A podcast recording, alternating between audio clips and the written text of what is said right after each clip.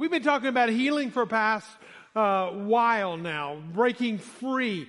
I don't know about you where you're at and where you're in this journey, uh, what stage you are, if there's even stages to this. But I hope that God is opening up your heart and your mind to some maybe some areas of trauma, some pain, personal, whether you bring it on yourself. I've realized this more and more that sometimes I bring the pain on. Sometimes the pain comes to me and I don't ask for it. And sometimes it just happens. There's nobody who is the offender. It just happens uh, to us. And how do you make it through those pains of life? With an uncertain timeline, I can tell you right now, and an unclear pathway. Uncertain timeline and an unclear pathway. There is not everybody's going to go through the same path, and not everybody, it will take the same amount of time uh, for healing and wholeness and breaking free from, uh, from, from the past. I said it last week. I want to say it again that time does not heal all wounds. However, all wounds take time to heal. Okay, you have to be very intentional about it. It's not something that just happens accidentally. It's not just going to overwhelm you. You're going to have to be intentional about it. Otherwise, if you aren't intentional, you're just sweeping it under the rug.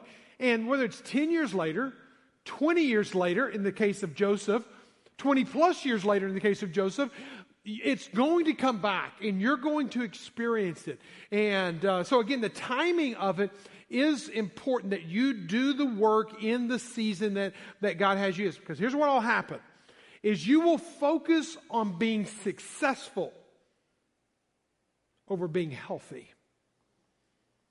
It's easy to focus on being successful because that makes you look healthy.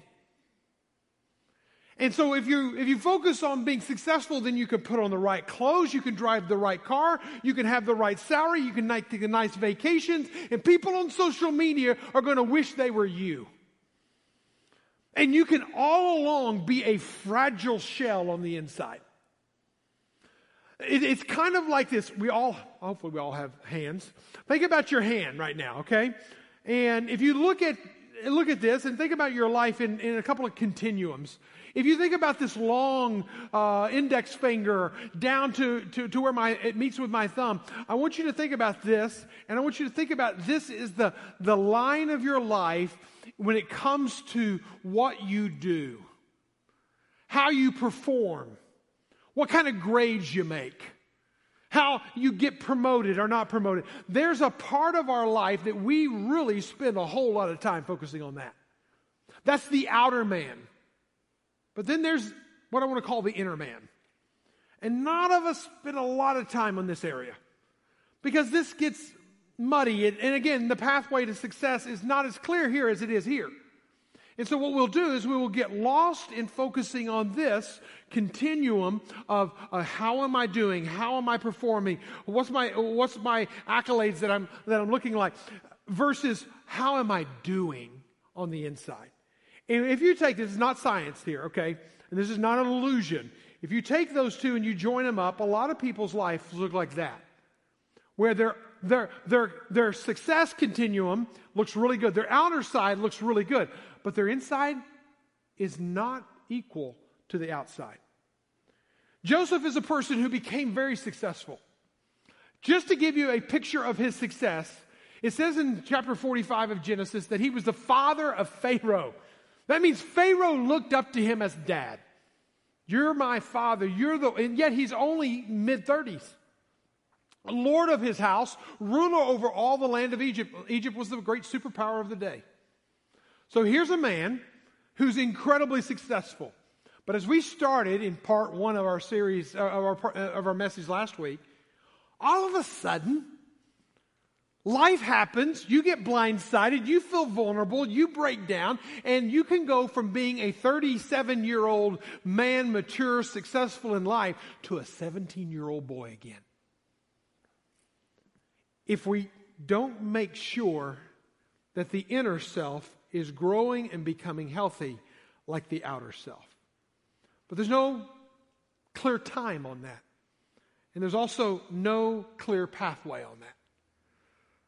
Sometimes it's like the cha cha slide. Sometimes you're stomping, sometimes you're moving backwards, sometimes you're moving side to side, sometimes you're jumping. Uh, you, you're just moving around, and it's not one foot in front of the other. It's a slide. It's a cha-cha slide. It's, it's here. It's there. It's, I'm not going to dance for you. I'm a Baptist enough that I still don't dance. But, uh, but, uh, but anyway, the, the, the, the fact is, is that we kind of move differently. And you do the same thing when you're in the healing pathway. Not always does one come before two. Sometimes two comes first. And five comes before three, and, and so on and so forth. The, there's no clear healing pathway. There's no set time for that healing to take place. But I want you to see this in the life of Joseph. He has moved on. 22 years later, I can clearly say he has moved on, but he's not moved beyond. He's moved on past the situation and past the, the toxic home life, past the, the abusers. He's moved on to a different world, to a different country, to a different job. He's moved on, but he's not moved beyond.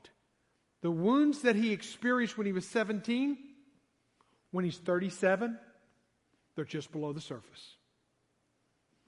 And so, how does he experience his healing? It's a journey. And we looked at his life, we've seen this kind of ups and downs in the hills and the valleys of his life and how he started out with prosperity, ended up in a pit, went to a palace and was working for Potiphar's wife, and, and then she falsely accuses him, which lands him, lands him in prison. Then he becomes the prince of Egypt, again, a most powerful man in the land, as we just read that verse. But then there was this day, again, now notice this, he is successful but he's not healthy. Because when the past meets the present, and his family of origin comes back to into his life, all of a sudden he's a 17 year old boy feeling naked and spied upon. It's a pretty dangerous, pretty precarious situation. We talked about these strides. Again, not all of them are the same direction. Let's hit them again for a quick review. Last week we talked to just about three of them. This week we're going to talk about four. And hopefully you'll see yourself somewhere in the healing pathway of, of your healing. Be finding in your Bibles. Chapter 42 of Genesis will be there in a moment. But here it is. One is that you anticipate the blind side. Now it's been interesting. Since I shared that last week, I've had multiple people come up and say, I got blindsided this week. I ran into this person at the restaurant. I heard this song on the radio. I smelt this smell. You don't know when the blind is going to hit you. You don't know how it's going to hit you, and you don't know what it's going to do to you when it does hit you. But whenever you have experienced trauma, when you've experienced pain, when you've experienced betrayal, you just, I'm not trying to scare you, I'm trying to prepare you. It's going to happen. It's a part of the healing process. And number two is you embrace your vulnerability. It's, it, it's, it's going to take you from a 37 year old successful man, uh, prince of Egypt, to a 17 year old boy again. Afraid of his brothers, who were begging, by the way. He had all the power, all the authority that he could have snuffed their life out in a heartbeat. He tried them and convicted them as judge and jury, put them in jail. You remember last week's message? But what had happened is he felt vulnerable, naked, it uses that word. He called them spies, looking for their weak spots. These are all trauma wounds coming forward to the present. Past pains will make a mighty man a mice in a minute. Number three, as you respond through God's eyes instead of reacting out of emotion. Easier said than done. Easier said than done. But if you can get there, and again, I talk about last week and how what we saw last week, I really believe when I look at it, is I don't know that Joseph fully unpacked and fully dealt with the trauma of his past. And I think we're going to see some more of that this week. But as he's doing, he, what he does instead of learning to cope with the pain and live in the pain, through the pain, he actually just covers the pain up. Masking is another phrase you'll hear. People mask it. Well, they mask it with. They mask it with anything that they can to deaden the pain. Anything they can to erase the trauma. Could be mind altering, could be life altering. I'm a stress eater. You get me stressed, give me a bag of chips, I can nail that chip, bag of chips in no time. I'm a stress eater. So it could be eating, it could be an addiction, it could be, it could be anger, it could be any number of things that come, come out of you when you experience this. Now hear what I'm about to say, because this is not only a, a, a, a truth to, ties to this, what happens, but it's also a, a preparation statement. We're starting a series after this series, the middle of October, called Messy Jesus. Look at the subtitle Restoring Integrity to Our Sexuality. A lot of people in our day and age are self medicating with an unhealthy expression and form of sexuality. So it's going to be a PG 13 series of messages. I'm just giving you a one month heads up. But just because I say PG 13 doesn't mean you keep your 13 years home, because it, I promise you, if you don't realize it, wake up. They're having conversations about this topic and these topics already.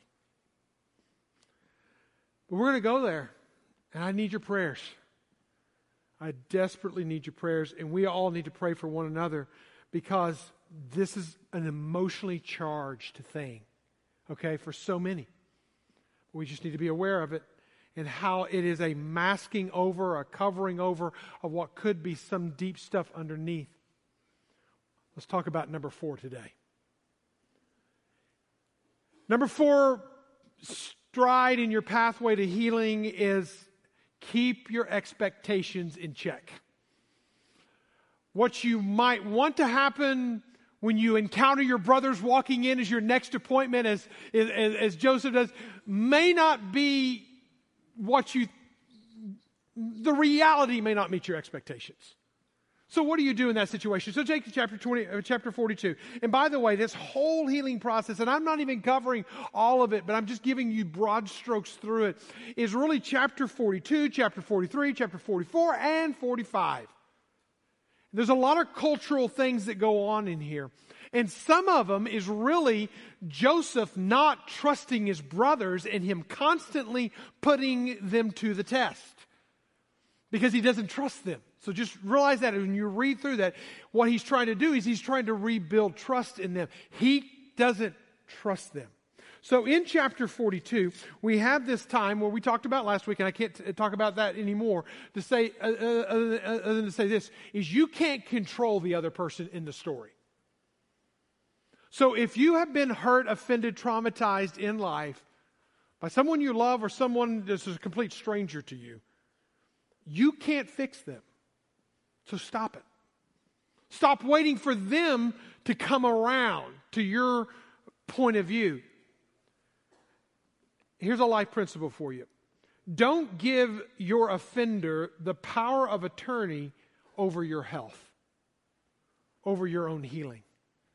Whatever you've experienced, don't say, well, when they come and say they're sorry, then I'll get healthy. They may never say they're sorry. They may actually die and never say they're sorry. But can you learn to be okay? Can you learn to get healthy?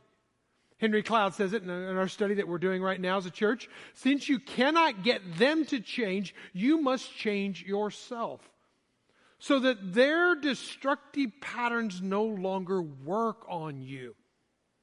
So let's enter back into the story. We haven't heard a word from the brothers. The brothers walk into Joseph's office. They're needing food for Canaan and the land back home that's under the same famine that's been going on for a couple of years now. But we come to chapter uh, 42, and this is what is said in verse 21. The brothers start talking to each other. And then they said to one another, In truth, now they're bringing the truth out. In truth, we are guilty concerning our brother. In that we saw, hear this, we saw the distress of his soul. What does distress of someone's soul look like? They saw it with their eyes. But not only that, They heard it with their ears. And when he begged us, and we did not listen. I, just want you to enter into Joseph's life for a moment. His brothers exploit him, put him in a pit, sell him as a trade. He's begging him to stop. Please stop. Please, please stop. Take me home. Do you hear that in his voice? They're seeing it, they're hearing it, but they're doing nothing about it. He begged that he would not, we did not listen. That is why distress has come upon us. The same word, it's a word play. He experienced distress. Now we're experiencing the same distress. Nowhere in here, even though they recognize the truth, nowhere in here do they want to make things right. Of course, they don't know Joseph yet. Joseph is still hidden. But the reality is, is that even later on, they've told a lie for so long. Daddy doesn't even believe him. In chapter 45, verse 26, he says they told him, Jacob, Joseph is still alive. Uh, we'll get to this in a moment. They still think he's not alive. Joseph is still alive. He is ruler over the land of Egypt. And what does dad do? What does daddy do? Jacob, who himself had a problem with telling the truth, heart became numb, and he did not believe them. See, the reality is, for 22 years, they believed Joseph was dead. For 20, uh, he, Jacob believed that Joseph was dead. For 22 years, the brothers were living a lie. And now dad doesn't know what to believe. The first lie or the second lie? Which is the truth? Just like Joseph couldn't trust the brothers. Here's another life principle for you. When you live a lie long enough, when you live a lie long enough, you have a hard time believing the truth. Because the lie becomes more about the truth than the truth that is out there. In fact, I'll just tell you this for, for a quick landing on this. The brothers realize to themselves, they're talking amongst themselves, we did wrong. Even in chapter 45, when they now know Joseph is alive, you would think, oh, brother, we're so sorry. We shouldn't have done this. They would have fallen at their feet and begged for his forgiveness and all that. Not chapter 45. Not chapter 46, not chapter 47, not chapter 48, not chapter 49. It wasn't till Jacob dies. It's amazing how funerals bring things out. Jacob dies in chapter 50. And finally, the brothers start working on that word called reconciliation. Because, see, brother had Joseph had to get healthy even though his brothers never got healthy until chapter 50. And listen to the, the fear that they're going through in chapter 50, beginning in verse 15. And when Joseph's brothers saw that their father was dead, they said, It may be that Joseph will hate us and pay us back for all the evil that we did. They were struggling with reconciliation. Now, here's just a good thing to remember forgiveness happens inside of you and it may never happen. The, the, the, other person, it happens inside of you. Reconciliation happens with both of you. And you may have to learn to let go of some of those pains so that you can be healthy. Even though five, six chapters later, before reconciliation even becomes a part of the conversation. I know this is splitting hairs, but please understand this is important. You may literally live your life and you're going to need to manage the expectations that you may never be able to make it right and reconcile. You may never get restitution. You may never hear those words, I'm sorry, you were right, I was wrong. You may have to go the rest of your life and live like that. That's a part of healing process that you're going to have to manage your expectations. You're going to do that through the word called differentiation. I know there's a business term of differentiation, there's an astrology term of differentiation, there's a biology term of differentiation. Look up the word psychology of differentiation. It's learning to be okay even if the other person's not okay. Joseph had to learn to get healthy even though his brothers weren't healthy. Which then leads me to number five feel your feelings. Your feelings are the voice of your inner man. Okay? Your feelings are the voice of your inner man, and it's not just asking, What is my feeling Uh, right now, but why am I feeling this right now? I'm angry. Why am I angry? I'm sad. Why am I sad? I feel betrayed. Why do I feel betrayed? What's going on? What's the, what's the story behind the story? What's, what's, what's, what's really going on? And I didn't say operate by your feelings. I said feel your feelings. Because what Joseph does throughout here, throughout the story of his healing from chapter 42, 43, 40, 44, uh, 45, 46, he is going to feel his feelings and he's going to embrace them. He's going to unpack them some. They're going to bring healing to him. You're going to see at times he's angry. You're going to see at times he's reasoning. He's of his right mind. And then he's going to turn right around and he's going to be weeping. Literally weep. In fact, I don't know of anybody in the Bible, maybe Jeremiah, the weeping prophet, that cries and weeps more than Joseph. It's okay to cry. Chapter 42, verse 24 says, Then he turned away from them and wept. You're going to find in chapter 42, chapter 43, 45, two times. Chapter 46, you're going to find Joseph crying. Chapter 45, verse 1 and 2, it says, Then Joseph could not control himself. Before all those who stood by him, he cried, making everyone go out from him. It's like, Get out of here. I can't have you in here. So no one stayed with him, and Joseph made himself known to his brothers. He literally says, I'm Joseph. We'll get to that in a moment. And he wept aloud so that the Egyptians heard him, and the household of Pharaoh heard him. He was an ugly crier. He was a loud crier for sure. And he was feeling those emotions, and those were really real for him. If you, again, been a part of this healing church study that we've been of, Henry Cloud talks about the tear ducts are in the eyes. They're not in the armpits. They're not in the toes. It'd be great if your toes cried, because then nobody would see them, right? You have wet socks, but you'd have nobody'd see you. Uh, it's they're in the eyes, and he said this, and I totally believe it's true. One of the deepest ways you can look at a person is look into their eyes. God put the voice of your emotions right there. And neurologically, you can't help, but I guess you can help, but you will naturally feel empathy towards a person who's crying.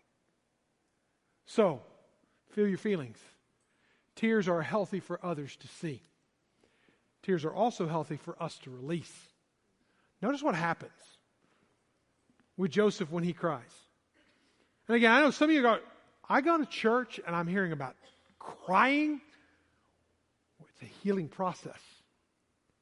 Some of us become stoics, won't feel our feelings, won't feel the pains. Genesis 43, verse 30 and 31, it says, Then Joseph hurried out, for his compassion grew warm for his brothers. 43. Don't miss this. This is chapter 43. Joseph's getting healthier. His heart of compassion for his brothers when he should be angry at them, wanting to get revenge on them. He, he, is not. His heart is changing. His heart towards them is changing. He is becoming healthier, even though his brothers are still not healthy. He is becoming healthier. And he entered into the chamber and he wept there. And he washed his face and he came out. There's something about identifying what we're feeling and what it's saying and how we can deal with that in the midst of the healing journey. Number six is let grace guide you. It's really easy to let law guide you, justice guide you, revenge guide you. You, again, I, remember, I mentioned intentional healing process takes time because fear or frustration, I think we see that initially with Joseph, but then he brings it back in check. If you're going, and we've given you as many resources as we can, we want to give you more as they come along, but I challenge you, and I still challenge everyone in this room 40 days of forgiveness little simple Bible study. I mean, you can't get any simpler than this. It's about three verses a day, okay? Maybe two. 40 days of forgiveness. Been doing it for about 20 something days. And, you know, and, and I think about it. We have over 100 and, I don't know, 40 people doing this. So you could start it today. That, that, I'll say it like that. Two or three verses a day. Listen to this. It takes me about a minute to read those two or three verses. If I'm a slow, methodical, patient reader, a minute. Another minute to two minutes. I just meditate on it. What did I just hear? What did I just see? What, what, what did it say about God?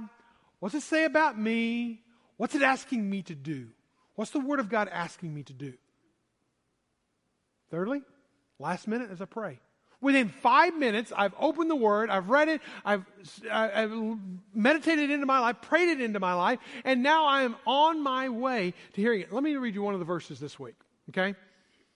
Two verses Ephesians chapter 4, verse 31. Because for some of you, this is where you're at. When it comes to pain and the trauma and the anger that you may be feeling, let all bitterness and wrath and anger and clamor and slander. You just he's given this laundry list of ways that we respond emotionally. We allow our emotions to drive us there. Put them away. Put them away. Oh, and by the way, there's one more malice. Don't let malice. How do you do that? You put them away. How do you put them away? By being kind to one another, tenderhearted, forgiving one another as God in Christ Jesus forgave you. That last phrase got me. The last phrase had me. Because I'm sitting here in my time thinking of this offender that I would really like to slander. That's not do things wrong, that's just say things wrong. I'd really like to give the other people the other side of the story. Because I got a side of the story too, but they won't listen. So let me just slander. I need to put that away. And what I need to do is I need to take up kindness. I need to take up being tenderhearted. I need to consider forgiveness. When Joseph encounters his brothers, I can't give you all the story through, all the way through. You read it for yourself. He's going to challenge them. He's going to test them. He's going to give them grain. He's going to give them money. He's going to hide money in it. He's going to put a silver cup And. There's a lot of interplay in the story, and you just have to read it. All that interplay that's going on between chapter 43 and chapter 45 is all him testing them to see if they legitimately are going to be repentant. If he can rebuild trust with them. But whenever they come back after one of those situations, chapter 43, verse 23, look there. And he replied to them. When they came back, they were feeling guilty because they thought somebody's going to perceive that we stole this grain from you. And again, I can't tell you the whole story. Just look at his response. He replied, Peace be with you. Don't be afraid. Your God and the God of your father has put treasure in your sacks for you. I received your money. Again, I don't have time to go into the story, but just realize this what he did was tenderhearted. What he did was kind. You go now back and read the story and tell me if I'm wrong. So here's the challenge to you this week homework, if you will. The person who's hurt you, offended you, traumatized you, think of one way you can be kind to them. One way you can be tender hearted toward them. One way that you can forgive them. Didn't say reconcile to them, it takes two. But you can forgive them. That's up to you. Which then leads me to number seven. In this healing pathway here, when you think about the healing pathway, here's number seven See God's hand in your pain. He's, he's, he's in your pain, just like He's in your blessings, in the good days.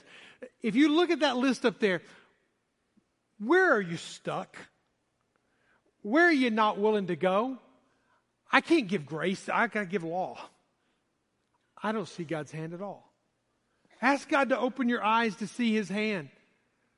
Hey, you've heard me say this before. Never waste a pain. Go to chapter 45. This is the big unveiling. Remember chapter 42, 3, 4, and now 45. They don't know who Joseph is. They don't know that, that, that, they're standing before Joseph. And then chapter 45 comes, and he can't hold it back any longer. He starts weeping. He starts, he, he tells them in verse 3, he says, And Joseph said to his brothers, Drop the mic. I am Joseph. They didn't know it up until then. I am Joseph. Is my father still alive? But notice the response of the brothers. The brothers couldn't not answer him. They were stunned. That's the Amplified McDaniel version. For they were dismayed at his presence. Their jaws were on the floor. They're looking across the throne. They're seeing their brother. They're now recognizing him. They're now seeing 17, uh, 22 years ago when they put him in the pit, trafficked him, all that. They're they're now replaying all of that and they're probably sweating in their palms and in their pits and they're going, oh no, he's about to kill us.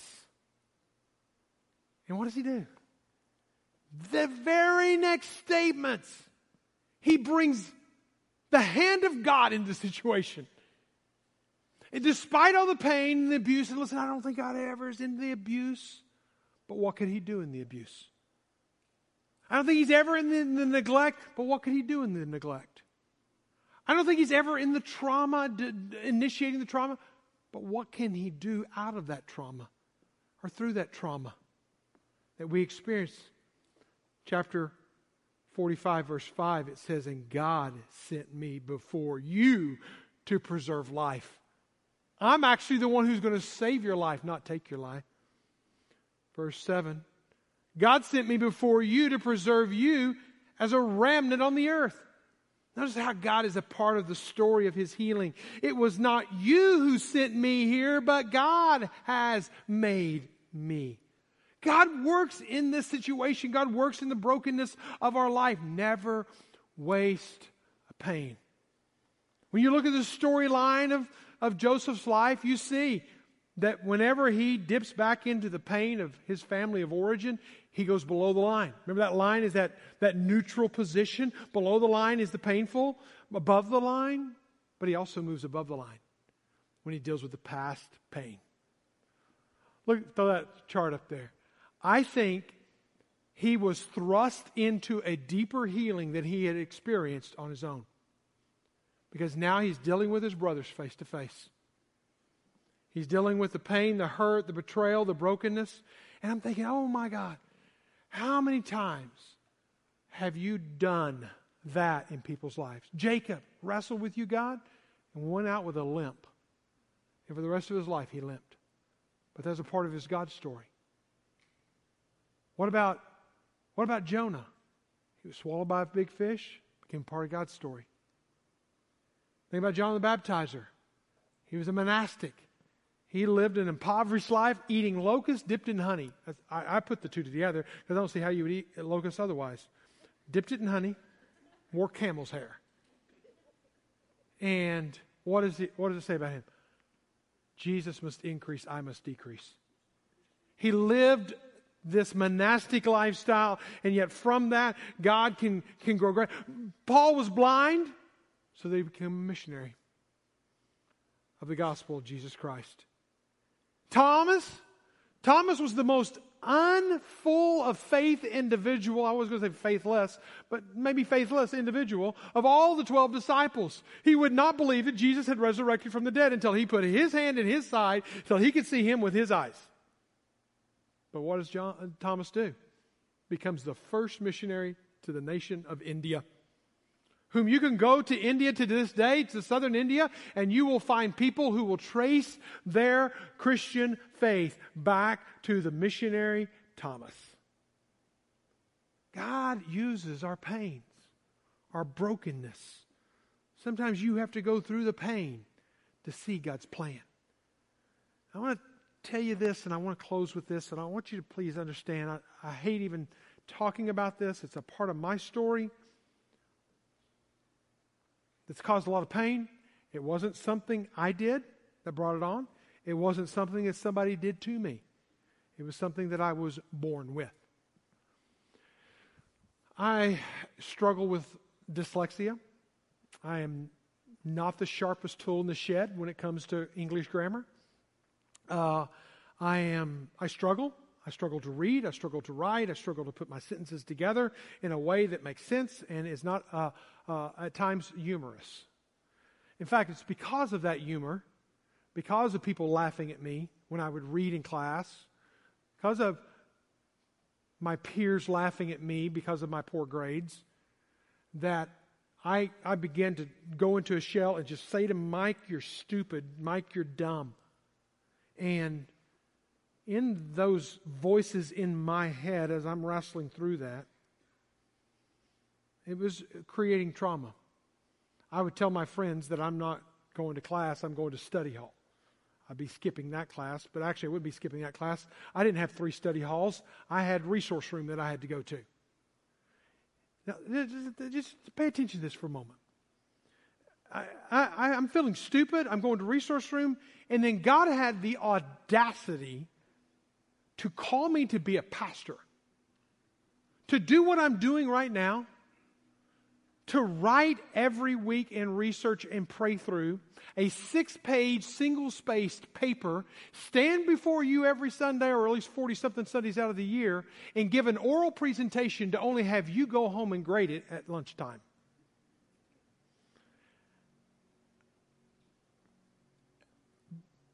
But I can truthfully tell you, I'm thankful I'm dyslexic what it has done to me, what it has shaped me, what it, how it has caused me to work harder than the average person to get what I, what I, what I do. But let me also say this it's still a part of the trauma of my life. When we, as a pastoral team, were going through the churches that heal, uh, our own time, and Jeff Reddick was with us, and he was kind of coaching us through. He had us take a three by five card, and I encourage you to do the same thing. Right on the front part of the three by five card, emotions that you feel when you're in, that, in, the, in the washer when you're being tested and tried, emotions that you, that you go through. And then on the back of the card, write what voice those emotions are speaking from. And I tell you what, I broke down and cried when I wrote, You are stupid, is the voice that I try to cover up. What's your voice? What's the trauma? What's the pain telling you? Because the pathway to healing is not going to be the same for all of us. But when we can see God's hand in our pain, it will bring us to healing, even if the other people never are healthy. Their healing is upon them. Your healing is upon you. Pray with me.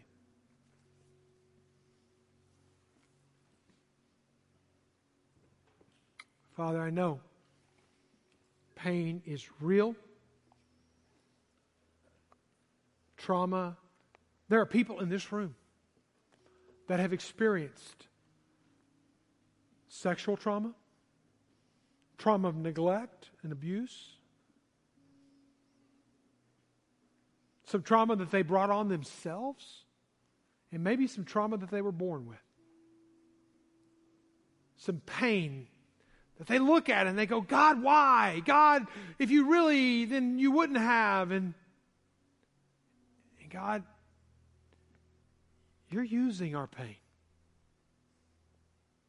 You're ruling and overruling in our pain.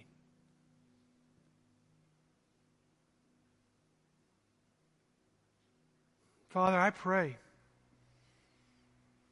I pray that you would sanctify us in the truth. Your word is truth. That word sanctify means to make whole and to make right. Lord, would you make us right? Jesus prayed that, Lord Father, would you would you make that true of us today? If anybody does not know you, does not walk with you, does not uh, know what it means to see pain through your eyes, to, to experience grace and to be able to give grace to others, God we'll never be whole, we'll never be sanctified, we'll never be made right. God, I pray for the people of this room people listening by podcast, Lord, wherever they are in this world, that you'd bring healing and start it today. I pray this in the name of Jesus. Amen. Would you stand and worship with us?